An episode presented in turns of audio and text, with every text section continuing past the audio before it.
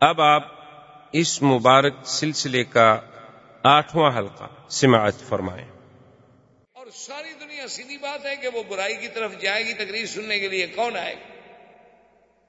تو مجھے بڑی شرمندگی ہے کہ میں نے آپ کو تکلیف بھی دی اور کچھ لوگ بھی نہیں آئے گے بس یہی ہے کہ آپ عشاء کی نماز وہاں مسجد میں پڑھا دیں۔ اور اس کے بعد دعا فرما دیں، بس آپ تو تشریف لے آئے، آپ کی بڑی مہربانی۔ لیکن جب آدمی ہی کوئی نہ ہو تو بندہ آخر تقریر کس کو کرے؟ اور مسجد میں وہ دو چار آدمی جو ہوں گے، وہ تو پہلے سے آپ کے متقدین میں ہیں۔ ہمیشہ درد سنتے ہیں، تقریریں سنتے ہیں۔ بس ہم کہا ٹھیک۔ مسجد میں تشریف لے گئے شاہ کی نماز پڑھی تو باقی ٹھیک سی بات تھی کہ وہاں یعنی زیادہ سے زیادہ دس آدمیوں کے بجائے بیس آدمی ہو گئے۔ جب سلام پھیر کے سنتیں وغیرہ پڑھنی اور دعا کا وقت آیا تو والد صاحب کھڑے ہو گئے انہوں نے کہا کہ دیکھو بھائی، دس ہوں یا بیس ہوں آپ آئے تو ہیں۔ اللہ کے نبی تو ایک ایک آدمی کو جا کے قرآن سناتے تھے، میرے سامنے تو کم از کم بیس آدمی بیٹھے ہیں۔ تو اللہ نے والد صاحب کو بڑی آواز دی تھی ماشاء اللہ تو انہوں نے جب قرآن شریف پڑھنا شروع کیا، تو ایک گانے والی جو تھی وہ گا رہی تھی۔ تو اس کے کان میں آواز پڑی۔ تو اس نے لوگوں سے پوچھا کہ یہ کیا آواز ہے؟ انہوں نے کہا، ایک عالم ہے۔ اور وہاں کوئی تقریر ہے کہ مولوی شولی ملا شلہ قسم کا آدمی ہے، وہ قرآن پڑھا ہے۔ اس نے کہا کہ میں تو قرآن کا مقابلہ نہیں کر سکتی، آپ لوگ جہنم جا سکتے ہیں۔ تو میں تو اللہ کے قرآن کا مقابلہ نہیں۔ اور اس نے کہا کہ دیکھیں جی مجھے پیسے دیں یا نہ گانا بند۔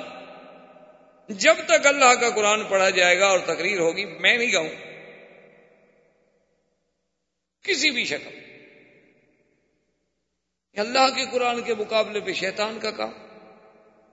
اور اس کے بعد پھر وہ باقاعدہ وہاں سے مجلس چھوڑ کے چادر ایک ڈال کے جہاں والے صاحب تقریر فرما رہے تھے، وہاں آئی اور پھر سارا مجمع لوٹ آیا، کیونکہ وہ گانا وانا تو بند ہو گیا۔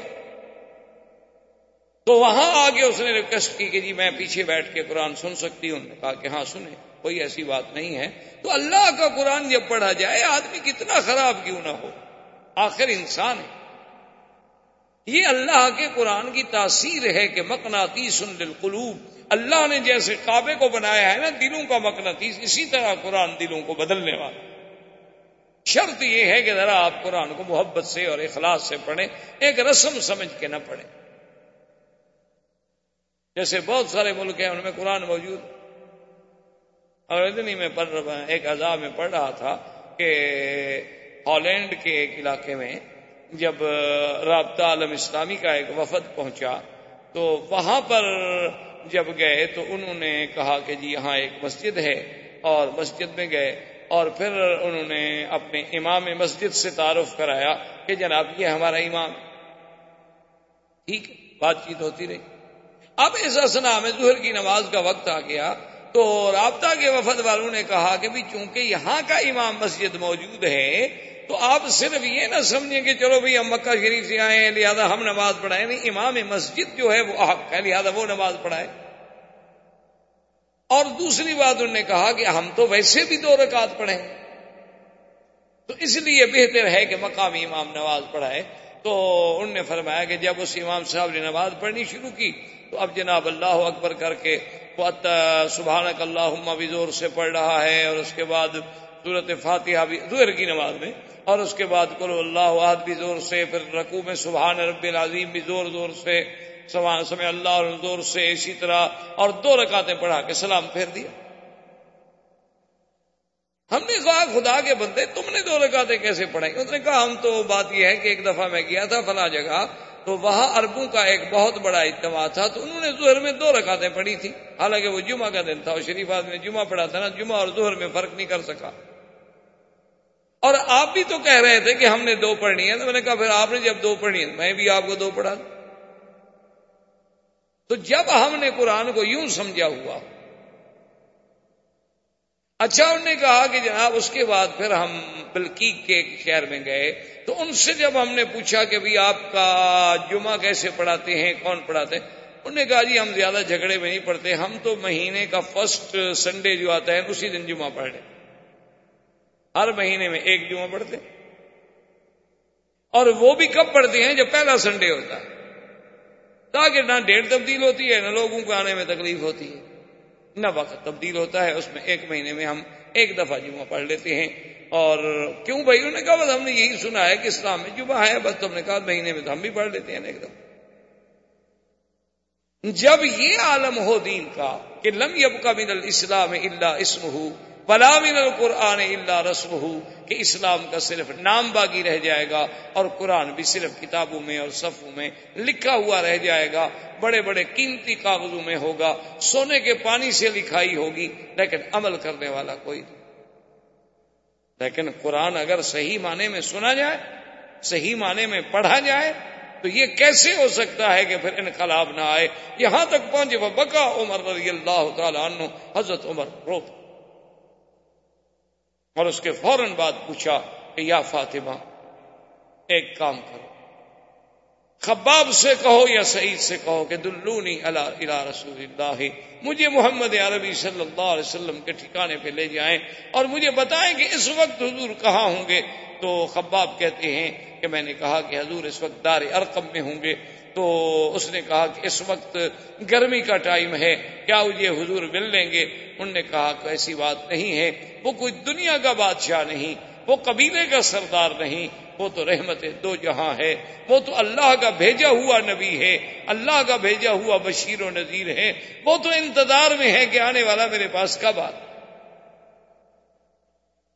فجا عمر، حضرت عمر آئے، دروازے کو ناک کیا۔ اب اندر سے جھریوں سے دیکھا صحابہ نے جو اندر موجود تھے، ان میں سیدنا حمدہ رضی اللہ تعالیٰ عنہ بھی موجود۔ انہوں نے جب دیکھا تو آپ حضرت تمہاری اتنی دیر میں لباس تو بدل نہیں سکتے تھے، لباس تو وہی تھا۔ وہی آپ نے جو جنگ کے لیے تیاری کی ہوئی تھی، باقاعدہ ہتھیار سجائے ہوئے ہیں اور جناب کمان پیچھے لٹک رہی ہے اور تیروں کی تھیلیاں لٹک رہی ہیں اور تلوار ایک لٹک رہی ہے اور ایک ہاتھ میں ہے اور جناب اسی عالم میں ہیں۔ تو انہوں نے کہا کہ یا رسول اللہ، عمر دروازے پہ آیا ہے، لیکن اس کی نیت اچھی نہیں معلوم ہوتی۔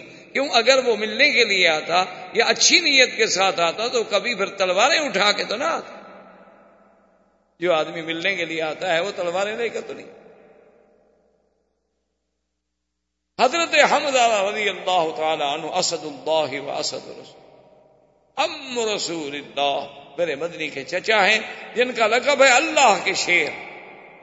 اللہ کے رسول کے شیر. حضرت حمزہ این شباب ہے، بچپن ہے. ابھی ابھی گویا یوں سمجھے، جیسے ہم کہتے ہیں نا، مسیں بھیگ رہی ہیں. ابھی ابھی بال نکل رہے ہیں.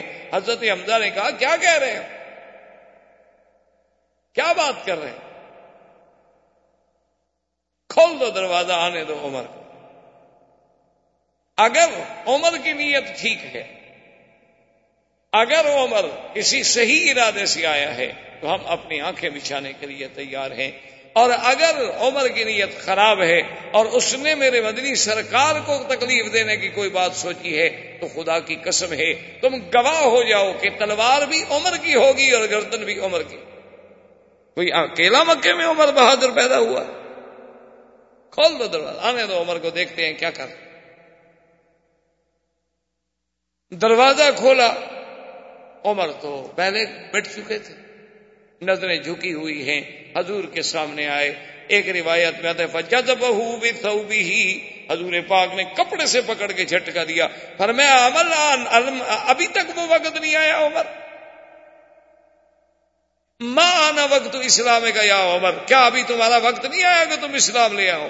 کیا ابھی وقت نہیں آیا کہ تم ایک خدا کی توحید کو سمجھو؟ کیا ابھی وقت نہیں آیا کہ تم بتوں کی عبادت سے باہر نکلو؟ کیا ابھی وقت نہیں آیا کہ تم محمد مدنی کی رسالت کا اقرار کرو؟ عمر کیا ہے؟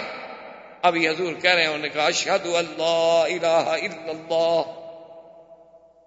واشهد ان محمد رسول الله، فكبر رسول الله، فكبر اصحابه جب حضرت عمر نے کہا شاد ان محمد الرسول اللہ حضور اتنی خوش ہو اللہ اکبر، سب صاحب اللہ اکبر کے نعرے بلند تکبیر کی دھوم ہو گئی۔ حضرت عمر مسلمان ہو گئے، رضی اللہ تعالی عنہ، اور اس کے بعد بیٹھے ہیں۔ ایک صحابی نے کہا، عمر، تم تو تلواریں اٹھا کے قتل کے ارادے سے نکلے تھے، لیکن تمہیں پتا نہیں ہے کہ رات تیرے لیے محمد عربی اللہ کے کعبے میں بیٹھ کے دعائیں کر رہے تھے کہ اللہ اسلام کہ میرا اللہ ان دو میں سے ایک کو مسلمان کر دے، یا عمر کو مسلمان کر دے، یا عمر ابن ہی شام کو مسلمان کر دے، محمد عربی تو تیرے لیے دعائیں کر حضرت عمر رضی اللہ تعالی عنہ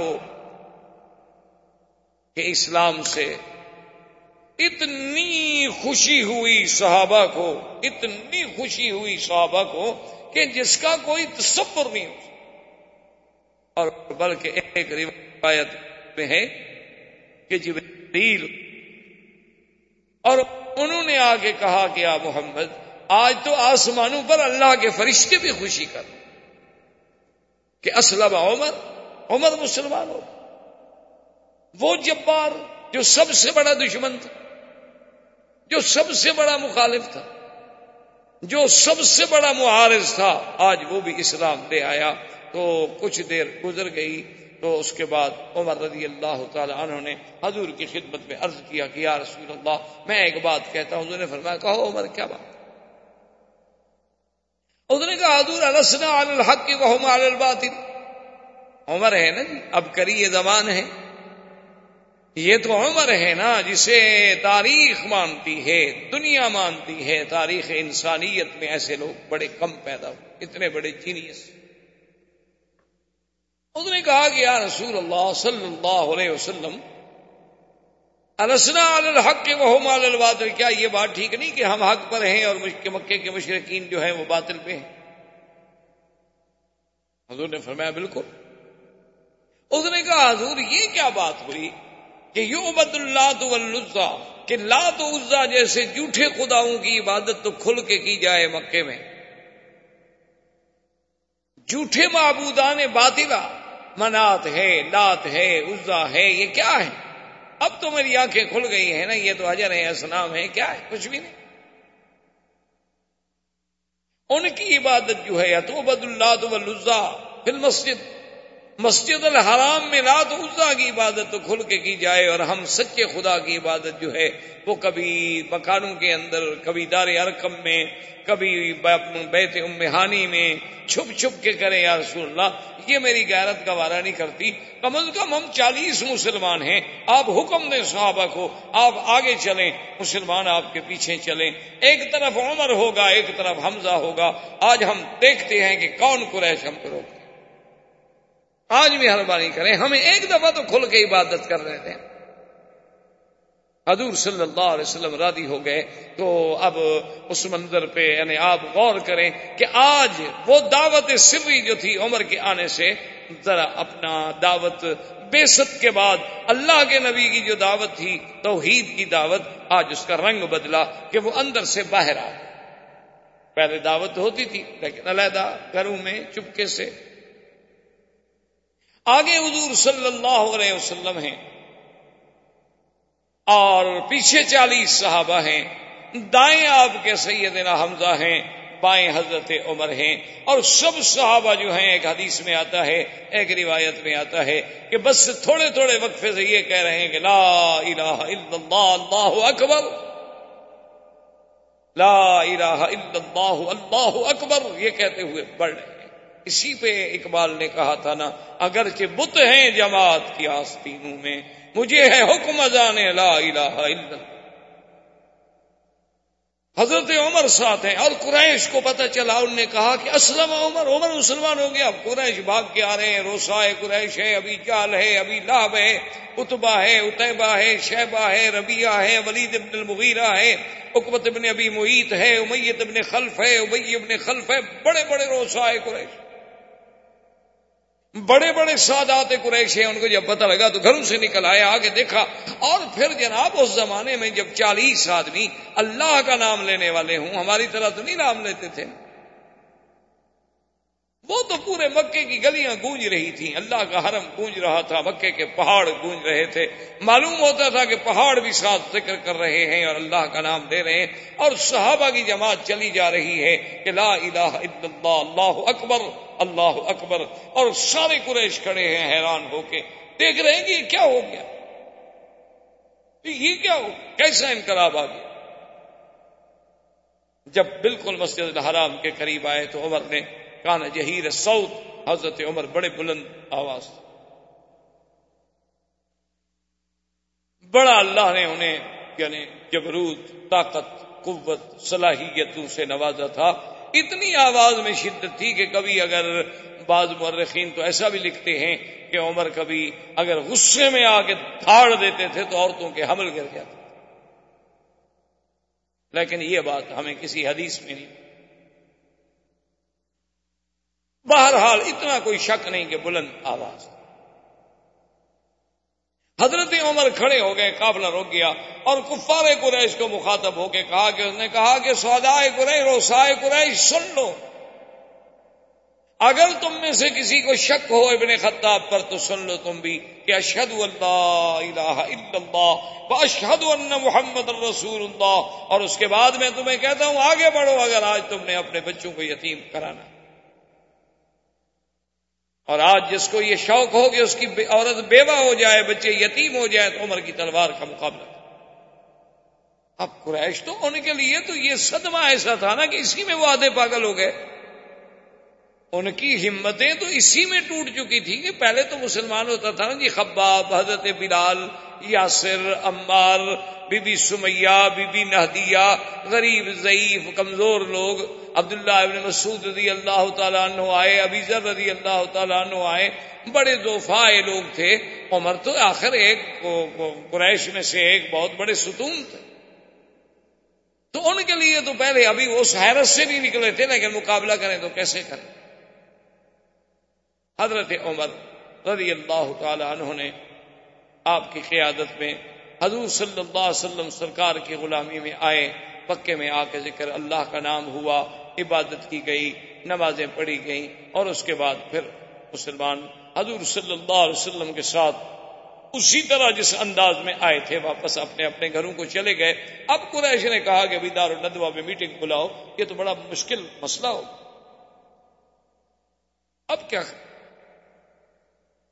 دار الدوا میں جب جمع ہوئے، بڑے بڑے سردار جمع ہوئے۔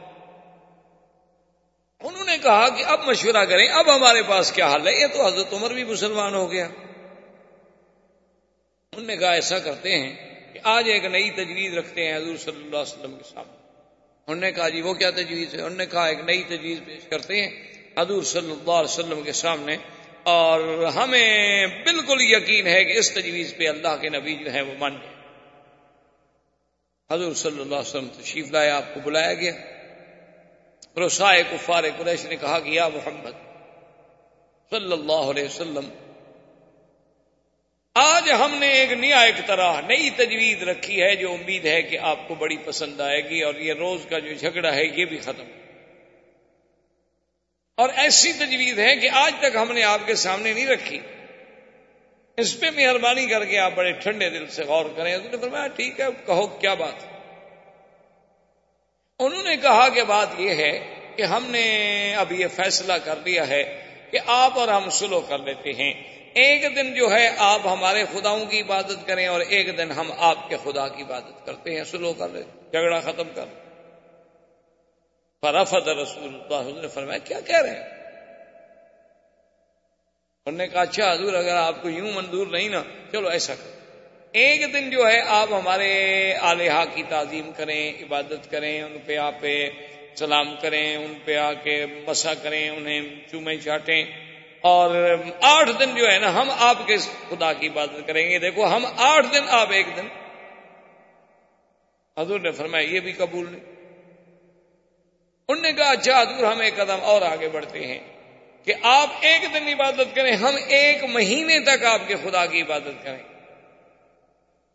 حضور نے فرمایا، یہ بھی قبول نہیں۔ انہوں نے کہا کہ اچھا جناب، ہم اس سے بھی اور آگے جاتے ہیں۔ آپ ایک دن کے لیے ہمارے خدا کی عبادت کریں، ہم ایک سال تک آپ کے خدا کی عبادت کریں۔ گے چلو، مسئلہ ختم کرو، جھگڑا تو نہ ہو نا۔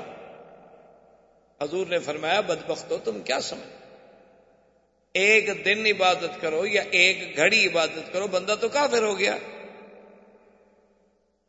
غیر اللہ کی عبادت جو ہے وہ یہ تو نہیں ہے نا کہ جیسے جیسے آج کل مسلمان ہیں نا جی ماشاء اللہ وہ بھی باہر تبوت شاہ حسین ایک فارسی میں محاورہ مشہور ہے کہ ہر تبوت پہ شاہ حسین کہنے کے لیے ہماری قوم تیار ہے۔ ان کو حضرت حسین کی شہادت سناؤ، یہ رونے لگ جاتی ہے۔ ان کو کہو، یزید بہت بڑا بہادر تھا، بہت بڑا ایڈمنسٹریٹر تھا، پھر بھی خوش ہو جاتی اچھا آدمی بڑا اچھا تھا، منتظم تھا۔ دیکھو نا، اتنا بڑا حادثہ ہو گیا کنٹرول کیسے کیا کوئی گڑبڑ کی؟ ہلنے نہیں دیا کسی کو، تم ایک سید کو مار کے دیکھ لو۔ اس پہ بھی حاضر ہیں، تعریف کرنے کے لیے تیار ہیں، ماشاءاللہ۔ ان سے کہو ماشاء اللہ کہ جناب، کل نماز پڑھیں گے، بارش جی کہیں گے، بہت اچھی بات ہے۔ اور کہیں گے جی رات اچھی فلم لگی ہو کہیں ٹھیک ہے جی ادھر بھی چلیں، کوئی ایسی بات نہیں۔ دونوں راضی رہے اللہ بھی راضی رہے، شیطان سے بھی تعلق قائم رہے۔ صبح کو پی اور شام کو توبہ۔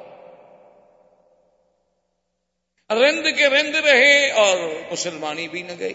ماشاء اللہ مسلمان بھی ہیں، وہ تو رات کو پیتے ہیں نا، دن کو تو نماز پڑھتے ہیں۔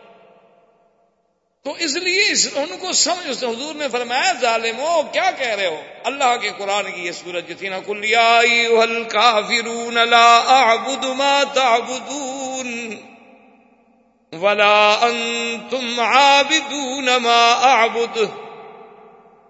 ولا انا عابد ما عبدتم ولا انتم عابدون ما اعبد لکم دینکم ولی دین اللہ نے فرمایا، میرے بدنی کھڑے ہو کے برات کا اعلان کر دیں کہ کافروں کیا؟ لا بدو ماتا بدون میں تو ہر کسی عبادت نہیں کر سکتا ان چیزوں کی جن کی تم پوجا کرو اور تم کیا کرو گے کہ ایک دن اگر اپنے خدا کو پوجو گے تو پھر میرے خدا کو عبادت کرنے کا کیا مطلب ہوا؟ یہ کیا بات ہوئی کہ قبر پہ بھی سجدہ اور خدا کے گھر پہ بھی سجدہ؟ یہ کیا بات ہوئی کہ یا اللہ تو بھی رحم فرما اور یا علی تو بھی مشکل کشائی کر دے؟ یا رب العالمین، یا الحم الرحمین اور یا دستگیر اور یا معین الدین اجمیری، یہ کیا تماشا؟ یہ کوئی دین تو نہیں ہے؟ لکھم دین اخم ولی دین۔ پھر تمہیں تمہارا دین مبارک، مجھے میرا دین تمہیں تمہارا طریقہ مبارک، ہمیں ہمارا طریقہ مبارک۔ ہم اپنی بات پہ رہیں گے۔ تم باطل کو نہیں چھوڑنا چاہتے ہو اور اللہ کے نبی سے تقاضا کرتے ہو کہ وہ حق کو چھوڑ دے۔ اب کافر اس سے بھی ناکام ہو کہ بھئی یہ بات بھی ہماری نہ چلی۔ اب ہم نے تو بڑا اچھا راستہ نکالا تھا۔ اسی لیے جیسے ہوتا ہے نا جی آج کل لوگ کہتے ہیں کہ دیکھو نا جی بہرحال دیکھیں، آپ لوگ اتنے سخت مولوی بھی نہ بنا کریں، ہم بھی آپ کی تقریریں سننے کے لیے آ جاتے ہیں، تو کبھی کبھی آپ بھی ہمارے ساتھ چلے جایا کریں، کوئی خاص فرق نہیں پڑتا۔ آدمی تھوڑا سا نرم ہونا چاہیے۔ یہ جو سختی ہے نا مولویوں میں کہ ہر وقت دین اور ہر وقت نماز اور ہر وقت روزہ اور ہر وقت اللہ کا نام اور ہر وقت داڑھی رکھو، ہر وقت مسواک کرو، یار یہ کیا ہے؟ بس ایک دفعہ آپ نے کہہ دیا، پڑھے لکھے لوگ ہیں، سمجھدار ہیں، ہمارا دین قبول کرنے کو جی نہیں چاہتا۔ یہی بے ہی کافر کہتے تھے۔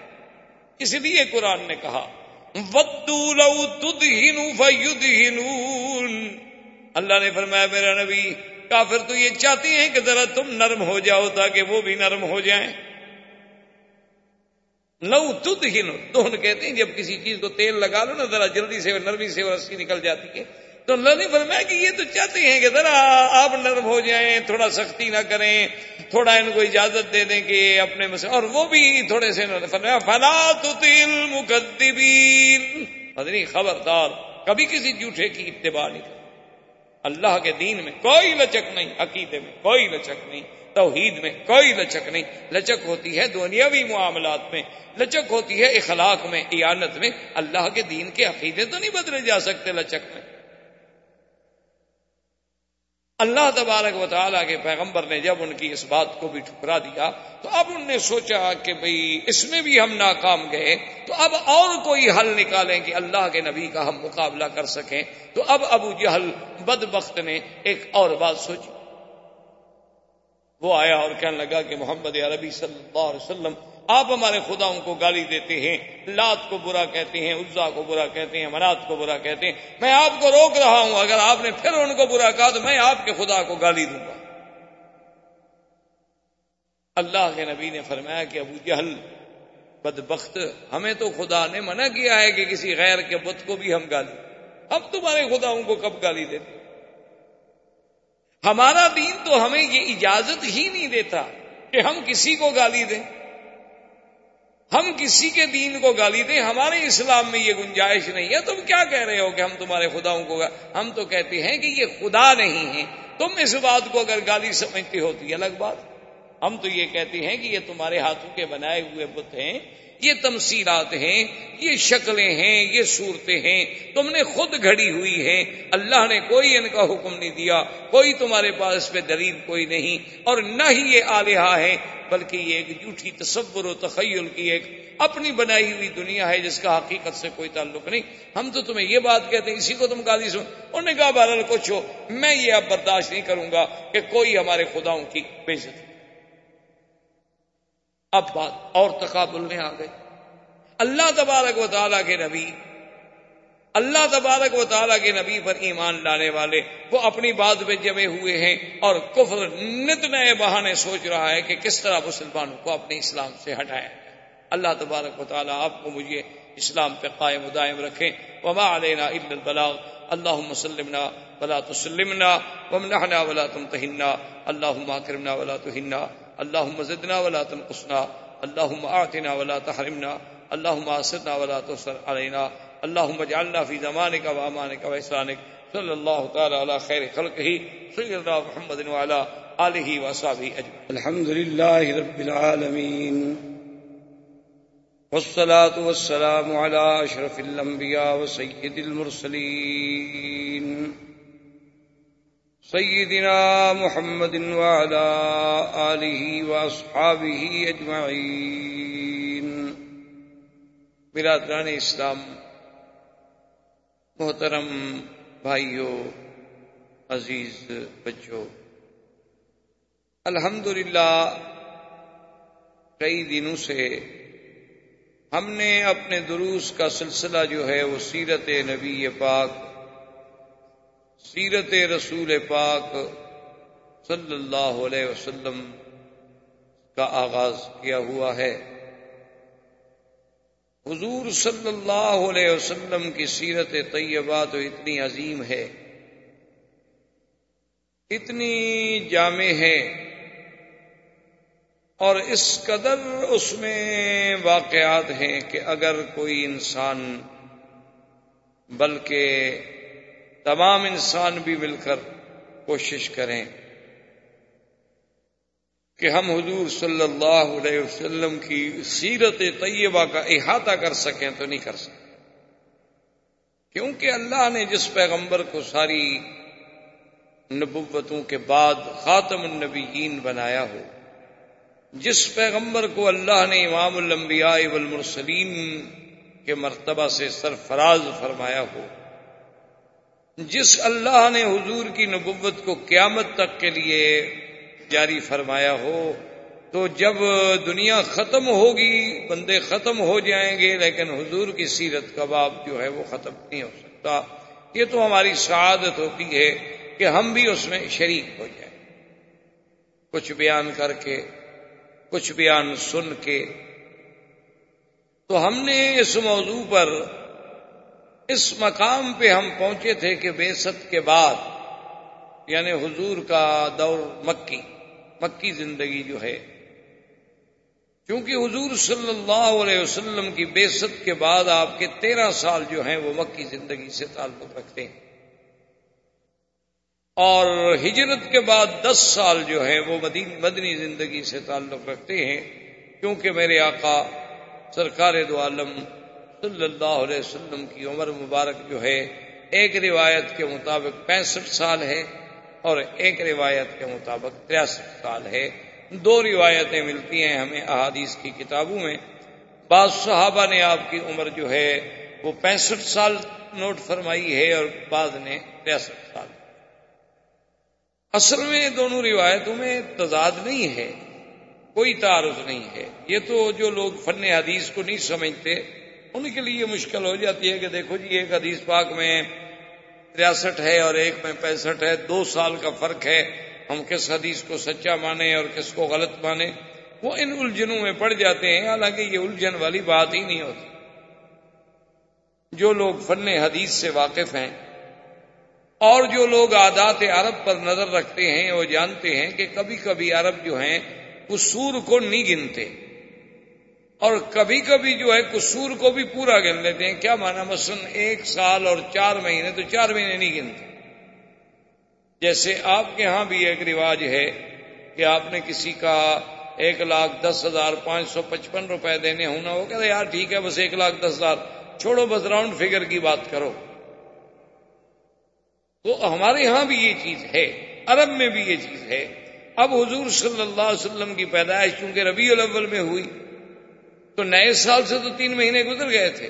اس لیے بعد راویوں نے اس ربیع الاول والے سن کو گنا ہی نہیں، جو باقی پورے سال تھے وہ بتلا دیے۔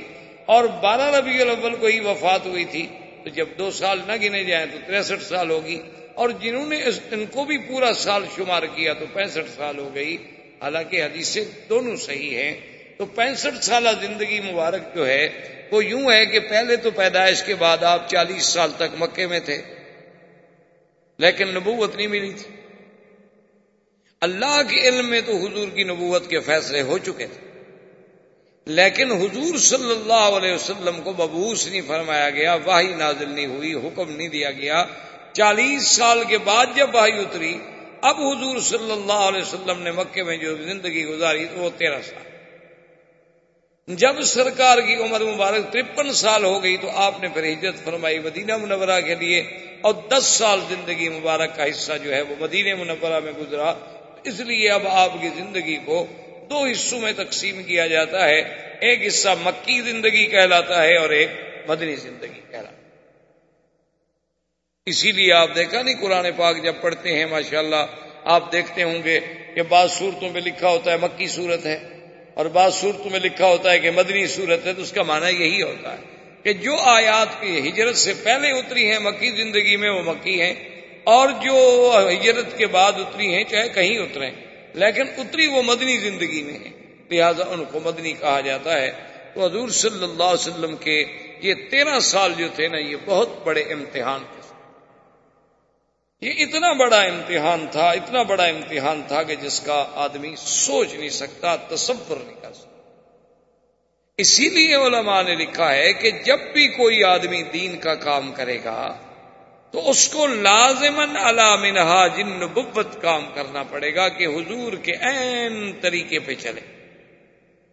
اب حضور صلی اللہ علیہ وسلم نے جب سب سے پہلے دعوت دی، انذار کا کام شروع ہوا، تو وہ سارے دوست، وہ سارے رشتہ دار، وہ سارے اقارب، وہ سارے احباب جو تھے وہ دشمن فوراً بدل اور دشمنی کی بھی کوئی حد ہوتی ہے۔ آپ نے پچھلے دروس میں سن لیا ہے کہ کس طرح صحابہ کو انگاروں پہ لٹایا گیا، کس طرح صحابہ کو پھانسیوں پہ چڑھایا گیا، کس طرح صحابہ پہ ظلم و تشدد کے پہاڑ توڑ ڈالے گئے۔ لیکن اللہ کی شان ہے، امتحان کی مدت طویل ہے اور اللہ کا حکم ہے کہ میرے مدنی صلی اللہ علیہ وسلم فخال صبر کرنا ہے، کوئی جواب نہیں دیا جب یہ تشدد اور ظلم حد سے بڑھا تو اقبت ابن ابھی محیط ایک شخص تھا۔ اس نے سوچا کہ میں کوئی حل نکالوں، کوئی راستہ نکالوں۔ لیکن جی آخر کوئی آدمی بھی عقل والا ہو، انسان ہو۔ تو کسی پہ ظلم دے, دے ہوتا ہوا دیکھ کے آخر اس کا بھی تو کبھی نہ کبھی دل پسیج ہی جاتا ہے۔ اس کے دل میں بھی رحم آیا کہ بھی آخر یہ رات دن کا تشدد جو ہے یہ کوئی مسئلے کا حل نہیں ہے۔ تو اس نے کہا میں دعوت کروں اور دعوت میں بلا کے اس مسئلے پر کوئی حل کریں کوئی کوشش کریں کوئی راستہ نکل آئے۔ اس نے بڑے بڑے لوگوں کو دعوت دی اور سرکار دو عالم صلی اللہ علیہ وسلم سیدنا محمد الرسول اللہ، آقا انعامدار کو بھی دعوت دی۔ حالانکہ کافر ہے مشرق ہے پکا۔ جب حضور صلی اللہ علیہ وسلم دعوت پہ آ گئے، لوگ بھی دعوت پہ آ گئے، تو حضور صلی اللہ علیہ وسلم چپ کر کے بیٹھ گئے۔ تو اکبت نے بھی محیط نے کہا کہ آقا، میں نے آپ کو دعوت دی ہے، آپ آگے بیٹھے اور سال تو عام پہ بیٹھے کھانا کھائیں۔ آپ نے فرمایا اللہ آپ نے فرمایا خبا خدا کی قسم ہے میں تمہاری دعوت میں کھانا نہیں کھاؤں۔ اب عرب کے لیے یہ بات جو تھی، ایک بہت بڑا عیب تھی کہ مہمان گھر میں آئے، اسے دعوت دی جائے اور وہ کھانا نہ کھائے۔ یہ بہت بڑی بات تھی۔ ہمارے یہاں کے تو روایات الگ ہیں نا، ہمارے یہاں تو مہمان کھانا نہ کھائے تو ہم سمجھتے ہیں اچھا ہوا، بلا ٹل گئی۔ جان چھٹی، چلو ایک آدھا دفعہ رسمن کہہ دیتے ہیں۔ حالانکہ عرب روایات اس کے بالکل الٹ ہیں۔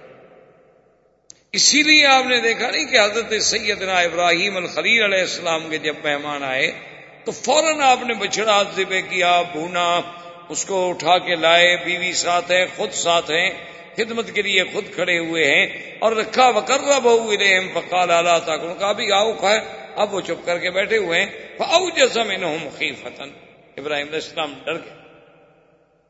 کہا، یہ کھانا جو نہیں کھا رہے پر یہ دوست نہیں۔ تو پھر انہوں نے بتایا، انہوں نے کہا، ابراہیم الخلیل، آپ نہ ڈریں۔ ہم تو اللہ کے فرشتے ہیں، ہم تو کھاتے ہی نہیں نا ہم تو کھانے سے پاک ہیں۔ اور آپ نے تو پوچھا ہی نہیں ہم سے۔ اور آپ چپ کر کے چلے گئے اور فوراً بچھا دبے کر کے تشریف لے آئے۔ تو اب آپ کو تسلی ہوئی۔ تو کسی کا کھانا نہ کھانا جو ہے، یہ کوئی معمولی سی بات نہیں ہوتی۔ اور یہ بہت بڑی احانت شمار ہوتی تھی۔ کہ میں نے دعوت کی ہے اور مہمان کھانا نہیں کھانا تو اکبت ابن ابھی محیط نے جب بڑی منتیں کی، بڑا اصرار کیا، اپنی سب توڑ کوشش کی، آخر اس نے کہا کہ یا رسول اللہ صلی اللہ علیہ وسلم، اس کا کوئی حل ہے؟ حضور نے فرمایا، بالکل حل موجود ہے۔ اس نے کہا، کیا؟ فرمایا حتہ تسلیم فرمایا اکبا اگر تم کلمہ پڑھ لو، مسلمان ہو جاؤ تو پھر میں کھانا کھاؤں۔ اللہ کے نبی کی شان ہے نا کہ وہ مشرق کا کھانا نہیں کھانا اب اس نے دیکھا کہ میں کیا کروں، حالانکہ اس کا کوئی اسلام کا خیال تو نہیں تھا، لیکن اس نے دیکھا کہ بھائی اب میری تو نہ کٹ جائے گی کہ بھائی اس کے کھانے میں مہمان آئے اور کھانا نہیں کھایا۔ اس نے کہا کہ اشد اللہ الہ الا اللہ اشد ان محمد الرسول اللہ۔ چلو حضور، میں مسلمان ہوتا ہوں، آپ کھانا کھائیں، آپ نے کہا ٹھیک ہے اب میں کھانا کھاتا ہوں جب حضور صلی اللہ علیہ وسلم کھانا تناول فرما کے واپس تشریف لے گئے تو قریش کے لوگ تو موجود تھے، انہوں نے کہا، یہ تم نے کیا کیا؟ کئی فاصلم تھے انہوں نے کہا، کمال ہے۔ بھائی میری عزت کا مسئلہ تھا اور اب میں اسلام لا چکا ہوں۔ لیکن ابئی ابن خلف، وہ بھی مشرق اس نے ساتھیوں سے کہا کہ ٹھیک تم بحث نہ کرو، یہ جانے اور میں جانوں۔ اس نے اس سے اتنا مجبور کیا، اتنا مجبور کیا، اتنا مجبور کیا کہ اس نے کہا کہ اچھا ٹھیک ہے، میں دین نبی چھوڑنے کے لیے تیار ہوں، بس تم لوگ ایسا نہ ہو کہ ساری برادری مجھ سے ناراض ہو جائے۔ تو میں دین، انہوں نے کہا کہ نہیں، ہم اس طرح نہیں مانیں گے۔ ہم تو تب مانیں گے، اس بدبخت نے کہا، نعوذ باللہ، کہ تم جا کر حضور صلی اللہ علیہ وسلم کو سامنے کھڑے ہو کے کہو کہ میں نے اسلام کو چھوڑ دیا ہے اور نعوذ باللہ حضور کی طرف تھوک کے آؤ تو یہ وہ قوت اپنے ابھی محیط ہے۔ یعنی آپ اندازہ کریں کہ اللہ کا نبی بیٹھا ہو حرم میں اور ایک آدمی آ کے تھوک دے۔ حضور کے دل پہ کیا گزری؟ آج تو آپ تھوڑا سا بھی دین کا کام کریں، تھوڑی سی آپ کسی کو دین کی بات کریں، وہ ناراض ہو جائے تو آپ کہتے ہیں ایک دیکھو جی میری بےزتی ہو گئی۔ ٹھیک ہے، چھوڑو یار، آئندہ ہم نہیں کریں گے۔ ہمیں کیا پڑی ہے کہ ہم خام خواہ اپنی بےزتی کراتے رہیں۔ لیکن اللہ کے نبی کا مقام دیکھیں اور اس کے ساتھ دشمن کا انتقام دیکھیں کہ وہ بد وقت آتا ہے، سامنے کھڑے ہوتا ہے اور تھوکتا ہے اور چلا جاتا ہے۔ اسی کے بارے میں قرآن پاک میں آیا کبھی ابن خلف جب مرا اور اللہ کا عذاب اس پہ شروع ہوا تو قرآن نے اس آیت میں اشارہ کیا ہے، یا وئی لتا لئی لم اتخذ یا ویلتا لیتنی لم اتخذ فلانا خلیلا لقد اضلنی عن الذکر بعد اذ جاءنی وکان الشیطان للانسان خزولا کہ وہ حسرت کرے گا، تندم کرے گا اور کہے گا، ہائے کاش، اس بندے کو میں دوست نہ بناتا، اس کی بات میں نہ مانتا، میں اسلام کو نہ چھوڑتا میں حق کی صداقت کو قبول کرنے کے بعد راستے سے نہ ہٹتا، لیکن اسی شخص نے مجھے بہکایا، اسی نے مجھے بھٹکایا اور اسی نے مجھے سرات مستقیم سے علیحدہ کر دیا۔ اور شیطان تو چاہتا یہی ہے کہ انسان کو دلت میں ڈالے۔ ان تمام واقعات کے بعد قریش نے ایک اور مشورہ کیا۔ انہوں نے کہا کہ یہ ہے کہ حضور صلی اللہ علیہ وسلم کے گھر کے قریب دیکھو بھی کس کس کے گھر ہیں۔ تو ابھی لہب کا گھر بالکل قریب تھا۔ اسی طرح اور کفار قریش کے کچھ لوگ تھے جن کا گھر جو ہے حضور صلی اللہ علیہ وسلم کے گھر کے بالکل قریب تھا۔ تو ان بدبختوں نے یہ طے کر لیا کہ اپنے گھر کا کوڑا، کرکٹ، گندگی جتنی ہے نا، سب جا کے حضور کے گھر کے آگے ڈال دیا کرو روزانہ۔ اب اس زمانے میں یہ تو تھا نہیں کہ بلدیا کی گاڑیاں آئیں گی، ملازم آئیں گے، وہ جھاڑو لگائیں گے، صفائی کریں گے تو کوئی دور ہی نہیں تھا۔ ہر آدمی کو اپنے گھر کی صفائی کرنی پڑتی تھی۔ اور اگر کوئی بڑا آدمی ہوا تو اس نے ذاتی نوکر رکھ لیے۔ اور حضور صلی اللہ علیہ وسلم کے پاس تو نوکر تھا کوئی نہیں۔ یعنی آپ اندازہ کریں انتقام کی شکلوں کا کہ وہ جناب سارا جو ہے نا، نعوذ باللہ، روزانہ کا انہوں نے معمول بنا لیا کہ جب ان کے گھر کا کوڑا کرکٹ کٹھا ہو جائے، وہ رات کو آگے حضور کے گھر کے آگے ڈال کے چلے جائے اب ایک آدمی کے گھر کا کوڑا کرکٹ بھی ہٹانا مشکل ہوتا ہے، جبکہ دس گھروں کا نعوذ باللہ روز ڈال دیا جائے تو کیا عالم ہوگا؟ اور ہے حضور روایات میں آتا ہے، صرف اتنی فرماتے جب کھڑے ہوتے فرماتے احاظہ حق الجوار بس اور صرف اتنی بات حضور فرماتے کہ کیا ہم سایہ گیری کا یہی حق ہے جو تم کر رہے ہو؟ چلو تمہیں میری نبوت پر ایمان نہیں، تمہیں میری رسالت پر ایمان نہیں، لیکن ہم سایہ گیری کے بھی تو کچھ اصول ہے نا؟ اور اسلام نے تو ہم سائے کو اتنا بڑا مقام دیا ہے، اتنا بڑا مقام دیا ہے کہ صحیح حدیثوں میں موجود ہے کہ حضور نے فرمایا جبریل یوسینی فل جار وقف تو کہ اللہ تبارک و تعالیٰ نے بار بار جبریل کو بھیجا کہ ہم سائے کے حقوق کا خیال کرو، ہم سائے کے حقوق کا خیال کرو۔ حضور نے فرمایا، میں تو ڈر گیا کہ کہیں پتہ نہیں اللہ تبارک و تعالیٰ ہم سائے کو بھی میراث میں حقدار بنائیں گے، کہ جیسے بیٹے بیٹیوں کو حصہ دیتے ہو، ہم سائے کو بھی حصہ دو۔ یعنی اتنا بڑا حق ہے۔ اور عرب کا ایک محاورہ بھی ہے کہ الجار جار ولو جار، کہ جار جو ہے ہمسایا ہمیشہ ہمسایا ہی ہوتا ہے، چاہے وہ ظالم بھی کیوں نہ ہو، چاہے ظلم بھی کیوں نہ آخر ہمسایا اور حق الجوار جو ہے، یہ تو بڑی مشہور سی بات۔ تو حضور صرف اتنی بات برباد احاظہ حق الجوار مکے والوں، یہی ہم سایہ گیری کا حق ہے جو تم کر رہے لیکن انہوں نے کہاں باز آنا تھا؟ جی وہ تو دشمن تھے۔ ان کا تو پروگرام ہی یہی تھا کہ حضور صلی اللہ علیہ وسلم کو اتنا ستایا جائے، اتنا تنگ کر دیا جائے کہ اللہ کا نبی جو ہے دعوت توحید کی تبلیغ سے باز آ جائے۔ ایک دن ابو جہل بدبخت نے ایک اور تجویز سوچ لی۔ اس نے سب قریش کے سردار بیٹھے ہوئے تھے، اس نے کہا بھی بات سنو۔ یہ گھر کے آگے ہم نے گندگی ڈالی ہے، سب کچھ کیا ہے، راستے میں بھی کوڑا کرکٹ ڈالا ہے، کبھی کبھی حضور پہ بھی پھینک دیتے تھے بدبخت۔ لیکن اس سے بھی تو حضور کی دعوت میں کوئی کمی نہیں آئی۔ تو اب ایسا کریں کہ جب حضور اللہ کے گھر میں عبادت کر رہے ہوں نا، تو اسی قسم کی کوئی کوڑا کرکٹ جو ہے، حضور کی نماز کی حالت میں حضور کے اوپر ڈالا جائے۔ چلو بھی جتنے آدمی بیٹھے تھے کہا، بتاؤ کون ایسا کرے گا؟ تو یہ حکومت اپنے ابھی محیط اس نے کہا کہ میں یہ اسی انتظار میں تھا کہ ایک دن کچھ لوگ آئے، انہوں نے آ کر ایک اونٹ ذبے کیا۔ ان کی عادت تھی نا کہ بتوں کے آستان پہ آ کے اونٹ چڑھاتے تھے اور دمبے اور جانور ذبے کرتے تھے۔ انہوں نے جب اونٹ کو ذبے کیا تو زمزم کے اس طرف، حضور صلی اللہ علیہ وسلم بھی عبادت میں، نماز میں مشغول تھے اور آپ زیادہ تر نماز پڑھتے تھے ماں بہن رکنین حجر اسود اور رکن یمانی کے درمیان۔ زیادہ آدور یہاں بیٹھ کے نفل پڑھتے، نماز پڑھتے۔ اور وجہ علماء نے یہ بھی لکھی ہے کہ یہاں سے جب آپ یوں کھڑے ہوتے مسجد اقسا کی طرف رخ کرتے تو یہ کعبہ بھی تو درمیان میں آ جاتا تھا۔ نماز اسی کی طرف پڑھتے تھے۔ لیکن کھڑے ایسی جگہ ہوتے کہ یہ کابت اللہ جو ہے یہ بھی درمیان میں رہے۔ تو سرکار دو عالم صلی اللہ علیہ وسلم نماز پڑھ رہے تھے۔ کہ انہوں نے اونٹ ذبے کیا اور اس کا اندر کی جو آنتیں اور اما اور اندر کی جو اس کا سارا یعنی گندگی کا بھرا ہوا مجموعہ تھا اس اکبت ابن ابھی محیط بد بخت نے وہ وہاں سے اٹھایا وجا اللہ سے ہی سرکار دو عالم کے سر مبارک پہ، حضور سجدے میں ہے اور سر رکھ اور حضور کی زبان پہ جاری ہے، سبحان ربی اللہ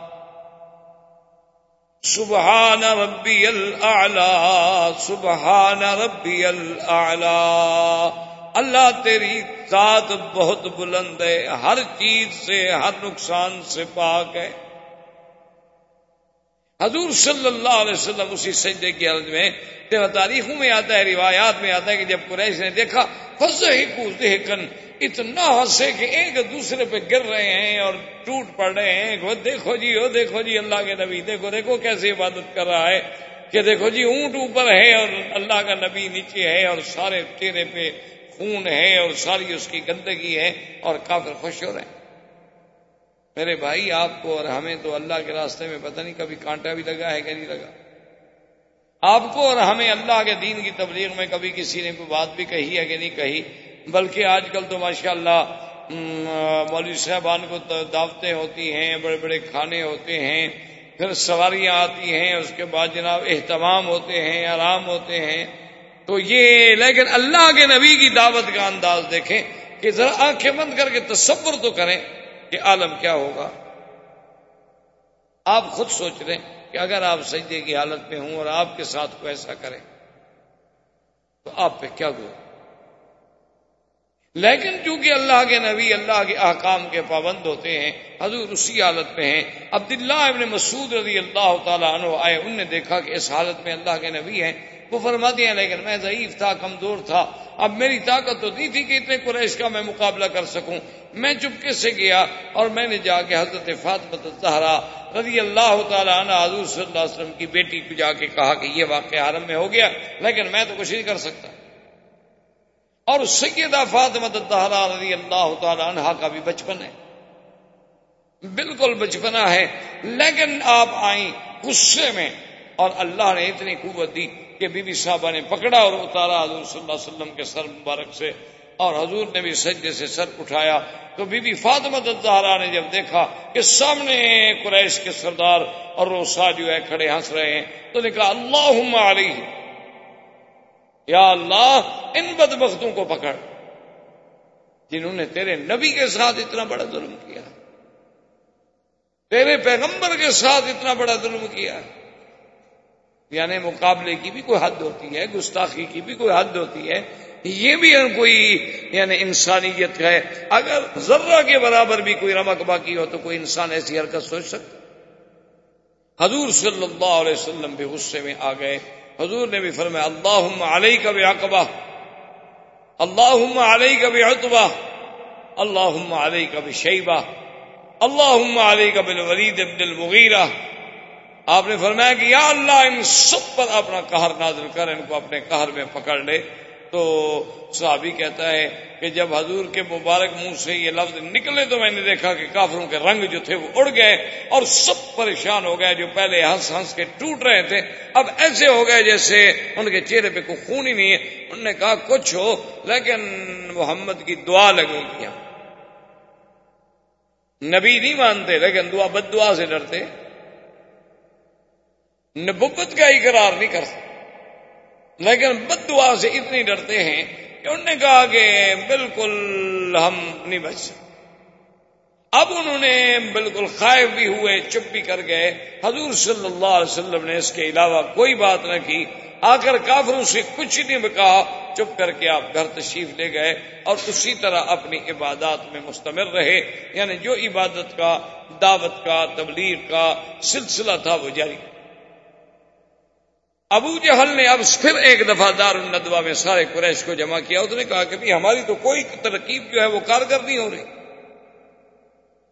اور خدا کی شان دیکھو کہ اسی اسنا میں ایک عجیب حادثہ ہوا کہ جو مسلمان ہجرت کر کے تشریف لے گئے تھے نا حبشہ کی طرف، جن کے بارے میں آپ پہلے پڑھ چکے ہیں۔ اب ان کا عدد جو تھا تقریباً تریاسی پر پہنچ چکا تھا، اسی اور تین آدمی جو تھے وہ بیوی بچوں کے ساتھ حبشہ میں دن گزار رہے تھے اور ماشاء اللہ وہاں کا بادشاہ اچھا تھا، کسی پہ ظلم و ستم کرتا نہیں تھا، ان کی زندگی بڑی اچھی گزر رہی تھی۔ لیکن ان کو اطلاع ملی کہ بھئی مکے کے قریش جو ہیں وہ تو مسلمان ہو گئے۔ وہ صحابہ بڑے خوش ہوئے۔ انہوں نے کہا بھی جب ہماری قوم مسلمان ہو گئی، قریشی مسلمان ہو گئے، تو اب ہم حبشے میں کیوں مہاجروں والی زندگی گزارے چلو واپس اپنے ملک میں چلتے ہیں۔ حالانکہ اس کی وجہ کیا تھی؟ یاد رکھیں کہ سورت نجم جب اتری۔ اور حضور صلی اللہ علیہ وسلم نے تلاوت کی، اس میں بھی دو روایت۔ ایک روایت مبارک میں تو یہ آتا ہے کہ حضور جب سورت و نجم پڑھ رہے تھے، تو شیطان نے ان کے دل و دماغ میں یہ جملے بھی ڈال دیے کہ تلکل غرانی کل ان شفات ہن ترتجا تو نے کہا کہ اچھا اچھا آج تو حضور ہمارے بتوں کی بھی تعریف کر رہے ہیں۔ تو اب جب حضور سیدھے میں گئے تو کافر بھی سیدھے میں چلے گئے۔ ایک روایت یہ بھی ہے۔ اور ایک روایت میں اس قصے کا کوئی ذکر نہیں، بلکہ یہ ہے کہ جب حضور نے سورت النجم پڑھی، اللہ کا قرآن اور زبان محمد مصطفیٰ صلی اللہ علیہ وسلم۔ آپ جب اس آیت پہ آخر میں پہنچے گیا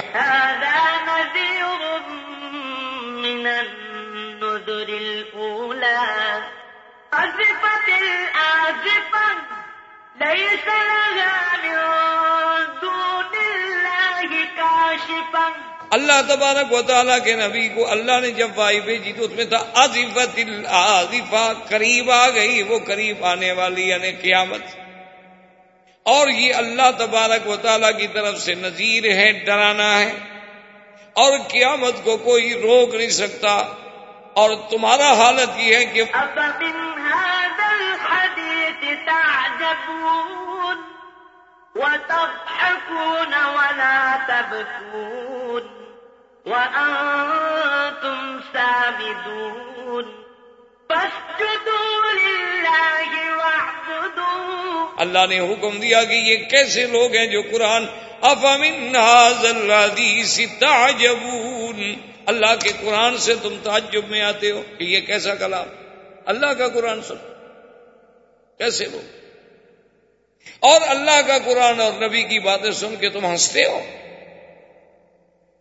حالانکہ چاہیے تو یہ تھا کہ تمہارے اندر کوئی جذبہ پیدا ہوتا، تمہارے اندر خوف پیدا ہوتا، خشیت پیدا ہوتی، تم ڈرتے، تم اللہ کے ذکر سے روتے۔ اللہ والے تو اللہ کا قرآن سن کر ان کی تو ہچکیاں بن جاتی تھیں۔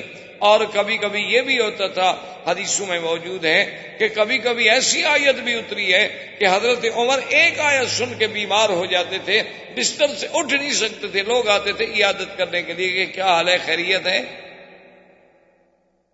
لیکن اللہ نے فرمایا، تم کیسے لو کہ تم بیٹھے ہو اور ہنستے ہو۔ تو جب اللہ کا حکم آیا کہ فسجد رسول اللہ حدیث میں آتا ہے کہ حضور سجدے میں گر گئے، مسلمان بھی سجدے میں گر گئے اور کافروں پر بھی قرآن کا اتنا اثر ہوا کہ وہ کچھ نہ سمجھے لیکن وہ بھی سجدے میں گر گئے۔ قرآن کا ایک اثر کیسے اثر؟ ہمیں کچھ دوستوں نے سنایا کہ ایک دفعہ، پہلی دفعہ جب قاری عبد الباسط اب تو وہ بھی فوت ہو گئے، اللہ ان کی قبر پہ رحمتیں فرمائے۔ وہ جب پاکستان میں تشریف لائے تو ایک علاقے میں انہیں دعوت دی گئی تلاوت قرآن کے لیے اور وہ جب آتے تھے تو بڑے بڑے اجتماع ہوتے تھے، لاکھوں کے قرآن سننے کے لیے لوگ آتے تھے۔ بڑے بڑے قاریوں کے اجتماع ہوتے تھے اور ایک عجیب منظر ہوتا تھا کہ رات کا سما ہے اور اللہ کے قرآن کی تلاوت ہو رہی ہے اور پوری دنیا سے ملک سے چنے ہوئے قاری آ رہے ہیں۔ اور ہر ہر کاری کا پھر اپنا ایک انداز تو وہاں پر ایک رافضی تھا، ایک شیعہ تھا، جو اس علاقے کا بہت بڑا سردار بھی تھا، اور اس علاقے کا وہ ایک سیاسی لیڈر بھی تھا، اور اس علاقے میں صوبائی وزیر کے لیول کا بھی آدمی تھا، عہدے کا۔ تو وہ نہ آیا دعوت تو اس سے جا کے ایک وفد ملا، انہوں نے کہا کہ جناب آپ کیا کر رہے ہیں؟ چلو تقریریں ہوں، جلسے ہوں تو پھر بھی ہے، وہ اصل میں تھا رافدی شیعہ تھا۔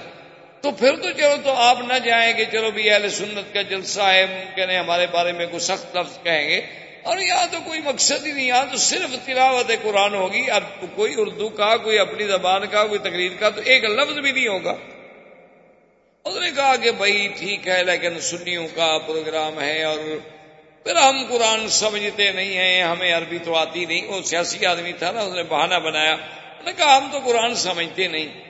تو بغیر سمجھے ہوئے سننے کا کیا فائدہ جب آدمی سمجھ نہ سکے، انہوں نے کہا جی بغیر سمجھنے کے بھی اللہ پاک ثواب تو دیتے ہیں۔ مجبور کیا لے آئے۔ تو وہ بھی چونکہ اس علاقے کا ایک انتہائی اہم آدمی تھا، اسٹیج پہ بیٹھا تھا، تو سب کاری پڑھتے، اب کاری عبد الباسط کی جب باری آئی اور قاری عبد الباسط نے جناب جب قرآن شریف پڑھنا شروع کیا اور وہ رنگ اور سما بندانا جی تو وہ اتنا بے ہوش ہوا کہ بجد میں اپنی میز سے کرسی سے گر کے نیچے جا۔ اسے پتہ کوئی نہیں تھا کہ میں کہاں پڑا ہوں، کہیں ٹوپی پڑی ہے، کہیں کچھ پڑا ہے۔ اور جناب وہ مٹی میں پڑا ہوا ہے، لوگوں نے اٹھایا، کیا ہو گیا؟ اس نے کہا، مجھے نہیں پتا اللہ کے قرآن کا ایسا اثر ہو رہا تھا کہ میں نے تو یہ سمجھا کہ پتہ نہیں ابھی عبد الباصر نے بسرا کیا تو شاید عذاب کے فرشتے آ کے مجھے پکڑ لیں گے۔ میں تو ڈر کے مارے گر گیا۔ تو قرآن پاک کا تو ایک اثر تو ہوتا ہے نہیں جی، چاہے دوست ہو، چاہے دشمن ہو۔ کیونکہ دنیا کی کوئی طاقت اس کے اعجاز کا مقابلہ نہیں کر سکتی۔ تو یہ بات اصل میں حبشے میں پہنچی کہ بھائی قریش مکہ بھی سیدھے میں گر گئے، حضور کے ساتھ نماز پڑھی، تم نے سمجھا مسلمان ہو گئے۔ حالانکہ وہ مسلمان تو نہیں ہوئے تو ایک وقتی بات، ایک حادثہ، اتفاق۔ کچھ صحابہ بیچارے ہجرت کر کے گئے تھے جو حبشے سے واپس آ گئے۔ لیکن جب مکے میں پہنچے، آگے دیکھا بھی آگے تو وہی بات ہے جو پہلے تھی۔ پھر بیچارے کچھ لوٹ گئے۔ اور کچھ عذاب سہنے کے لیے یہاں رہ گئے۔ تو اب قریش کے سردار نے، ابھی جہل نے، اس نے ندوا میں میٹنگ کی، اس نے کہا کہ بھائی اب یہ معاملہ بہت حد سے نکل رہا ہے اور کسی حالت میں بھی ہم سے کنٹرول نہیں ہو رہا ہے تو اس کے بارے میں بیٹھ کے غور کریں۔ بڑے غور و فکر کے بعد فیصلہ ہوا کہ مکاتا کیا جائے۔ مکاتا کا مانا سمجھتے ہیں بائی کاٹ بھائی کیا بائی کاٹ کیا جائے؟ انہوں نے کہا کہ جی کوئی آدمی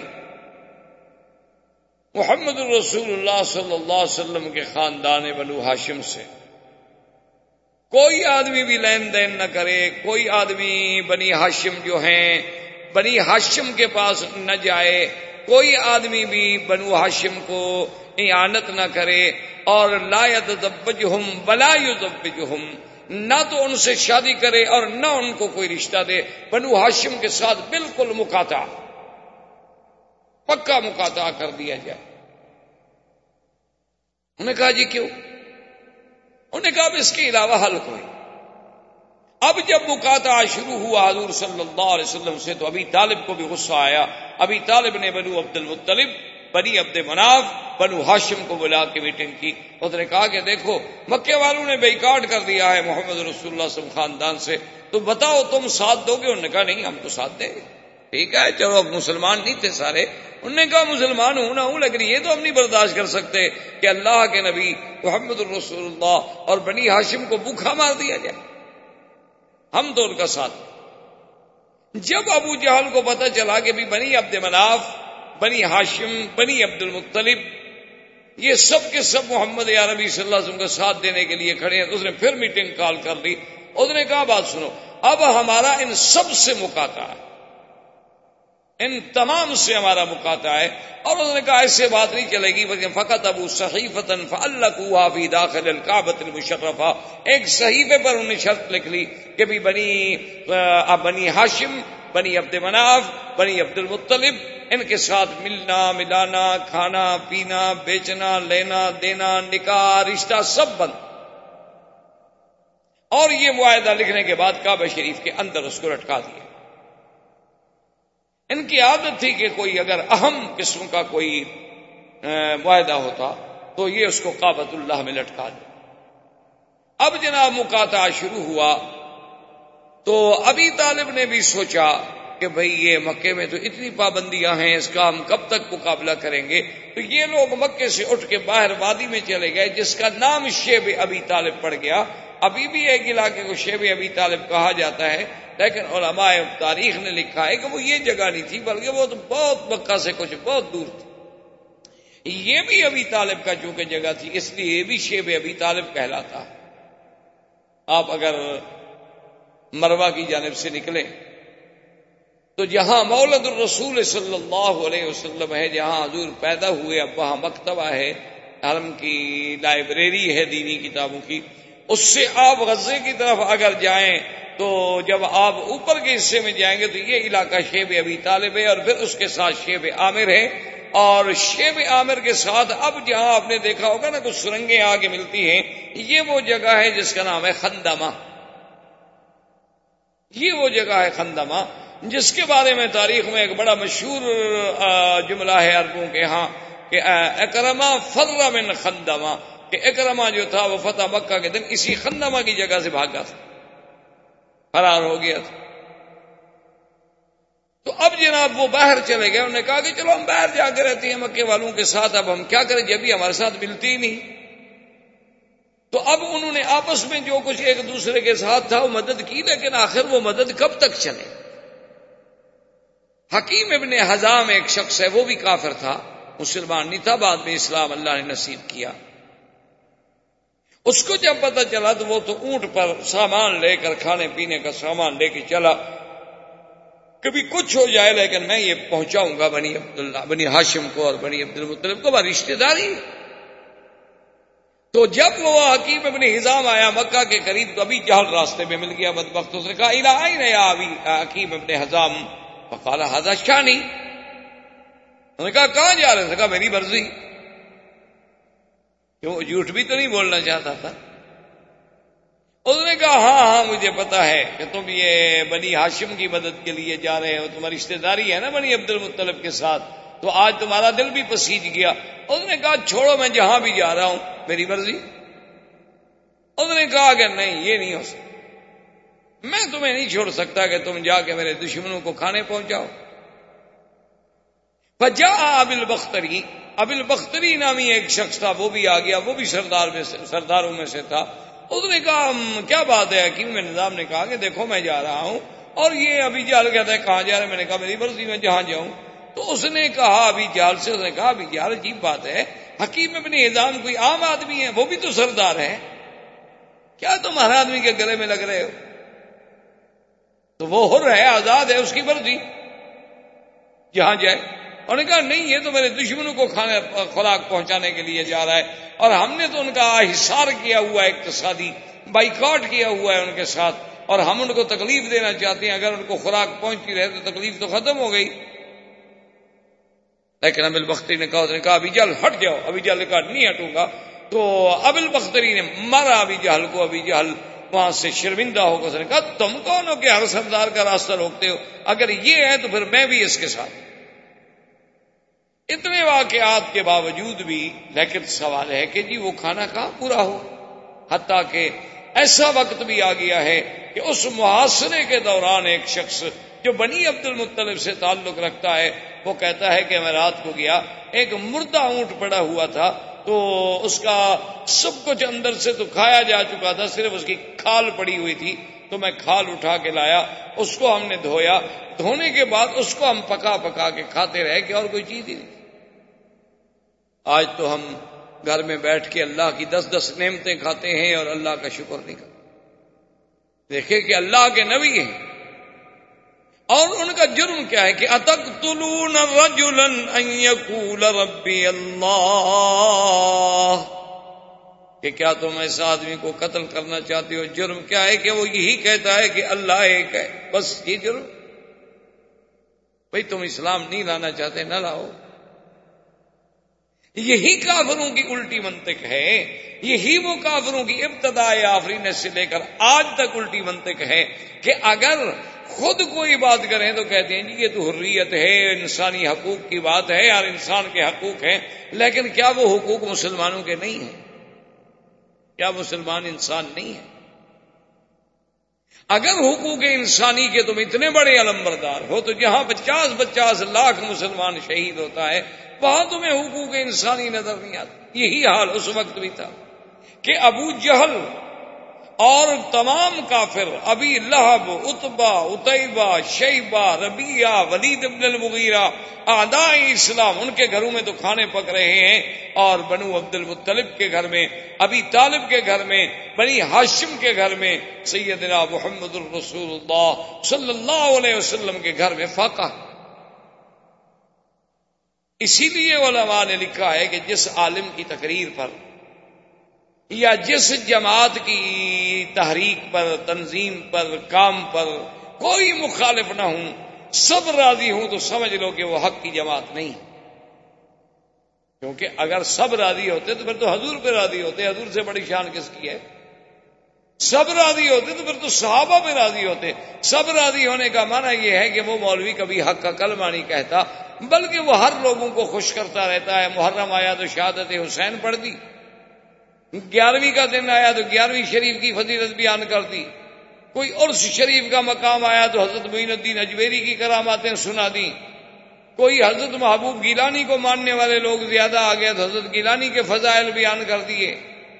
اور دیکھا کہ ماشاءاللہ کچھ لوگ اس قسم کے بھی آئے ہیں، تازہ مکہ سے ہو کے آئے ان پر کچھ توحید کا تھوڑا تھوڑا اثر ہے۔ تو ایک آدھی تقریر توحید پہ بھی کر دی۔ تاکہ سب خوش رہیں، سب راضی رہیں۔ تو اس اس قسم کے لوگ مداحن ہوتے ہیں۔ اللہ کے دین کو صحیح بیان نہیں کرتے، ورنہ حق بات بیان جب آپ کریں گے، اگر دس آدمی راضی ہوں گے تو دو تو ناراض ضرور ہوں۔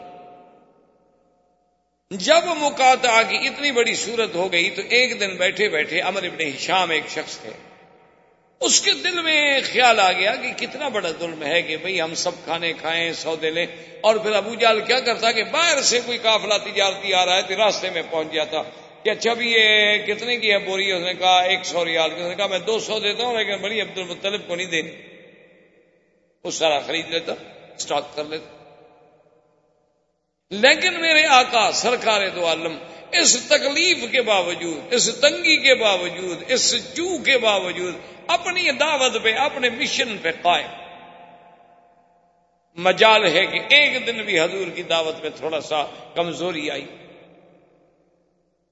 اس نے سوچا، اس نے کہا کہ چلو میں اکیلا تو کچھ نہیں کر سکتا، وہ آیا پھر حکیم اپنے حزام کے پاس۔ اس نے کہا، یار یہ بڑا ظلم نہیں ہے۔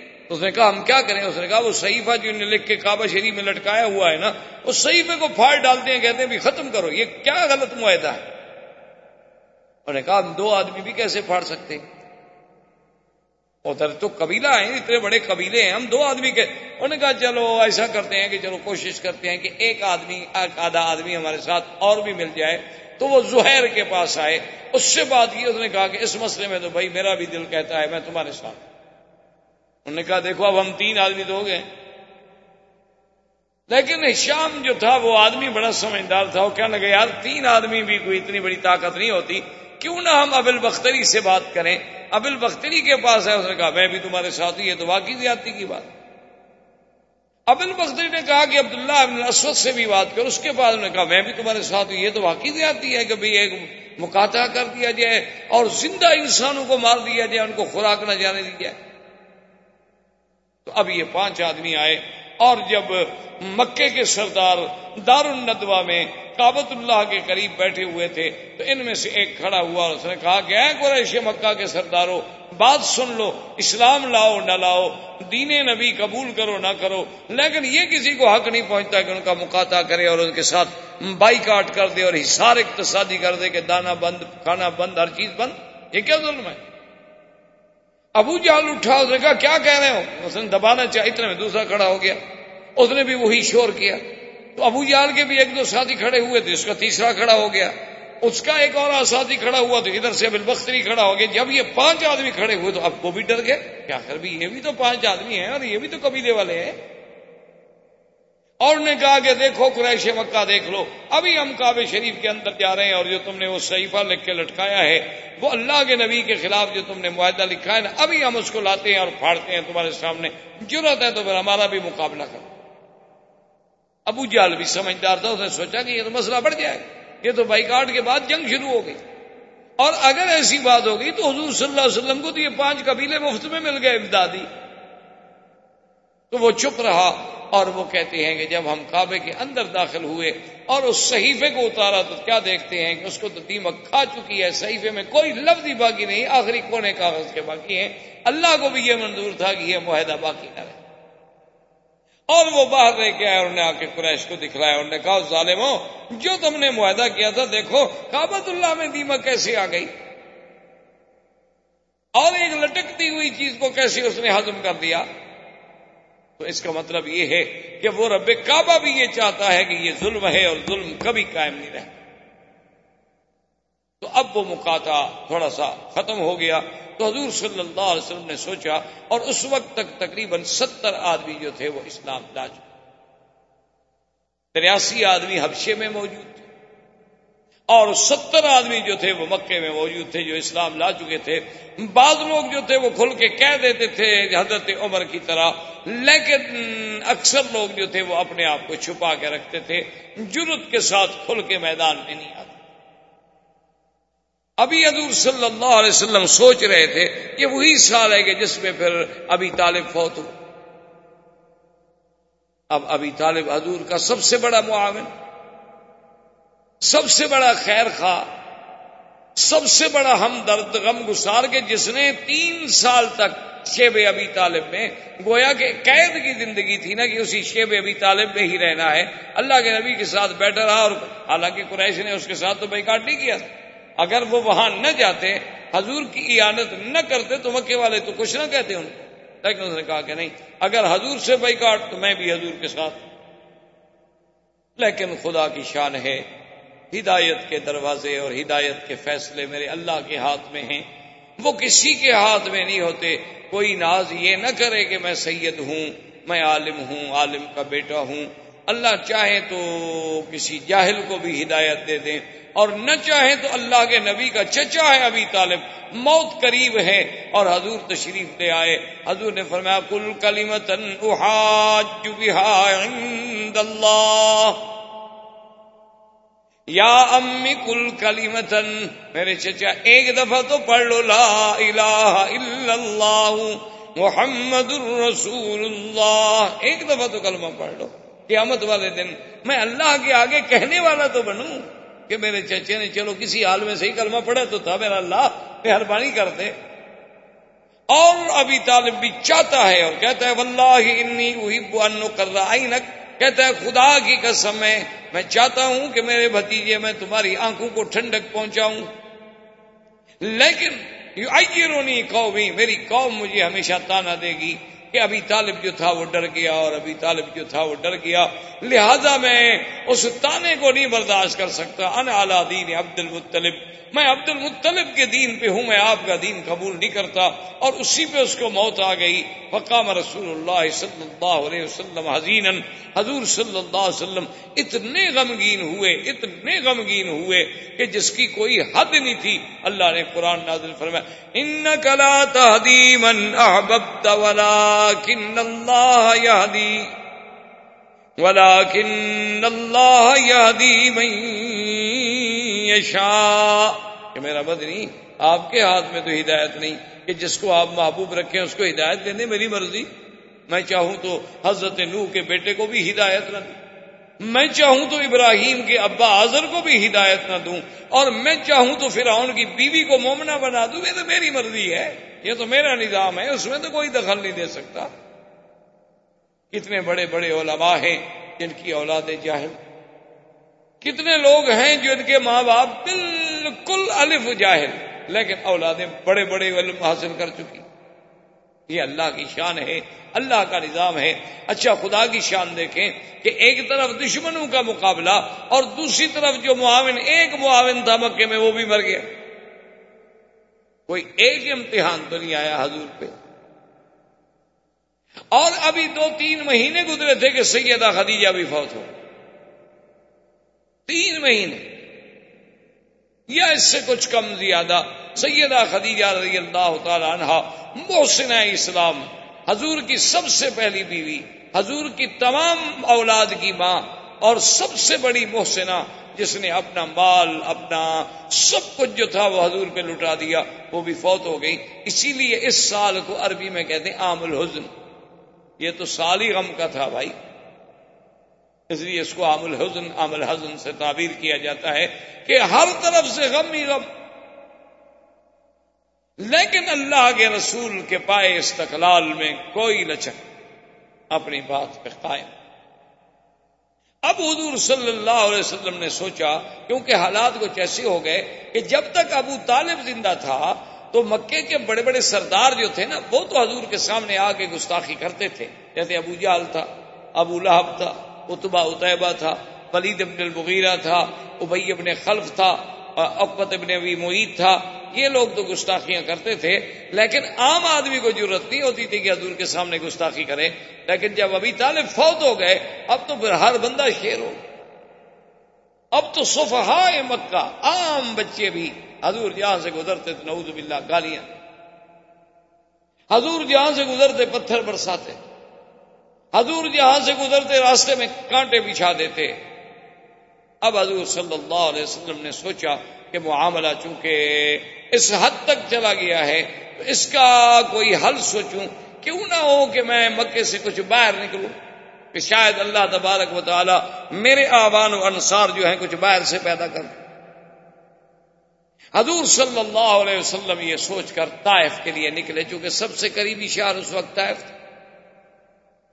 اور آپ اسی سے اندازہ کریں کہ حضور نے یہ سفر جو ہے پیدل طے آپ ایک دن ذرا یہاں مکے سے پیدل تو طائف جا کے دیکھیں۔ ویسے تو ہم سب دعوے دار ہیں نا، مسلمان ہیں اور ماشاء اللہ حاجی صاحبان ہیں اور ماشاء اللہ عاشق رسول ہیں۔ اور ہم تو جی اتنے عرصے سے مکے شریف میں رہتے ہیں، مدینہ شریف میں رہتے ہیں۔ پتہ نہیں، دل میں خیال ہوتا ہے کہ ہم سے تو اب کون بڑا ہو سکتا ہے نیکی میں۔ ہم تو پہنچے ہوئے لوگ ہیں۔ ایسے ایسے لوگ ہیں ماشاء اللہ کہ آ کر ایسی ایسی باتیں بتاتے ہیں وہ سمجھتے ہیں کہ چند دن مکے میں ہم نے رہ لیا، عبادت کر لی، شاید ہمارے کو مراتے بلند ہو گئے۔ اللہ کے بندے ہیں، آپ دیکھیں ذرا تو صبر تو کریں نا۔ مراتب تو تب بلند ہوتے ہیں جب اسلام کے لیے کوئی قربانی بھی تو دو نا۔ یہ کیا ہمارا اسلام ہے کہ ہم عرب عرب ایک ارب سے زیادہ کی تعداد میں ہیں۔ اور بجائے اس کے کہ کافر ہم سے ڈرتا، ہم کافر سے ڈرتے ہیں، یہ اسلام۔ اللہ کے نبی اکیلے ہیں۔ ستر مسلمان ہیں، وہ بھی کھل کے سامنے نہیں آ سکتا۔ آپ نے سوچا کہ چلو اللہ کے دین کو پہنچانا ہے تو طائف چلتے ہیں۔ حضور صلی اللہ علیہ وسلم جب طائف تشریف لے گئے، تو طائف کے بالکل شہر کے باہر یعنی گویا کہ آپ شہر میں جب داخل ہو رہے ہیں، تو تین آدمی ابدیا لیل حبیب اور مسعود، یہ تین آدمی وہاں بیٹھے۔ اور یہ سردار تھے طائف کے۔ یہ بڑے بڑے روسا میں سے تھے، بڑے بڑے سرداروں میں سے تھے۔ انہوں نے جب دیکھا کہ قادمہ محمد صلی اللہ علیہ وسلم حضور آ گئے، ان کو پتہ تو نہیں تھا۔ حضور نے فرمایا کہ دیکھو، میرا نام محمد الرسول اللہ ہے اور میں آپ سے کچھ باتیں کرنا چاہتا ہوں، اجازت ہے۔ انہوں نے کہا بیٹھے آپ، فرمائیے۔ حضور صلی اللہ علیہ وسلم نے دعوت توحید دی اور قرآن پڑھا۔ اللہ کا قرآن سنایا تو وہ بد وقت تو سمجھ گئے کہ ہاں یہ تو وہ محمد پاک ہیں جس کے قریش مخالف ہیں۔ تو اب دیا غصے میں کھڑا ہو گیا۔ کہنے لگا اللہ اومن بے گیا محمد۔ کہنے لگا، خدا کی قسم ہے، میں تم پہ ہرگز ایمان نہیں لے آ سکتا۔ تم کیسے نبی ہو؟ دوسرا کھڑا ہو گیا، تیسرا کھڑا ہو گیا، سب نے چیخنا شروع کر دیا۔ لاؤ میں نو بیکا لاؤ میں نو بیکا لاؤ سدے کو بے کلام کا ہم تمہاری بات کو نہیں مانتے، ہم ایمان نہیں لے آتے، ہم ایمان نہیں لے آتے۔ اتنا شور کیا۔ حضور صلی اللہ علیہ وسلم فرماتے ہیں کہ میرے غم میں مزید اضافہ ہو گیا۔ اللہ کے راستے میں میں حیران ہوں کہ میرا مولا، کہ میں نے یعنی مکہ چھوڑا، طائف آیا کہ شاید کوئی راستہ نکلے، یہاں بھی راستے مسدود ہو رہے ہیں۔ تو حضور نے فرمایا کہ میں نے ان سے بات کی۔ میں نے کہا کہ دیکھو، تم سردار ہو، عقل والے ہو۔ چلو، تم میری بات نہیں مانتے ہو، نہ مانو۔ لیکن مجھے روکو تو نہیں، میں طائف والوں کو جا کے بات تو کروں۔ انہوں نے کہا، ہم کیوں آپ کو روکے نہیں؟ حضور صلی اللہ علیہ وسلم نے طائف میں جان آپ نے کہا اچھا میں تو جاتا ہوں۔ اور انہوں نے جناب لڑکوں کو اور آباشوں کو حکم دیا۔ حضور کے سامنے حضور قرآن پڑھتے ہیں، وہ تاڑیاں پیٹتے یعنی آپ اندازہ فرمائے آپ نے کبھی اپنے ساتھی کو بھی دین کے لیے نہیں کہا ہو۔ آپ نے اپنے کبھی کسی دوست کو بھی دین کے لیے آبادہ نہیں کیا ہوگا۔ اور کاروں میں بیٹھ کر بھی نہیں کہا ہوگا، لیکن خود سوچیں کہ حضور پاک نے کہاں طائف ہے؟ پیدل چل کے پہاڑیوں میں اور ظالم کافر جو ہیں پتھر برسا رہے ہیں اور پاؤں سے خون بہ رہا ہے، پھر بھی محمد بدری کی زبان پہ اللہ کا قرآن۔ جیسے کہ کسی نے کہا تھا نا کہ سرے دار بھی پکارا لبے بام بھی صدا دی، میں کہاں کہاں نہ پہنچا تیری دید کی لگن۔ احباب کرام، اس کے بعد اب آپ اس مبارک سلسلے کی سی ڈی نمبر نو سماعت فرمائیں۔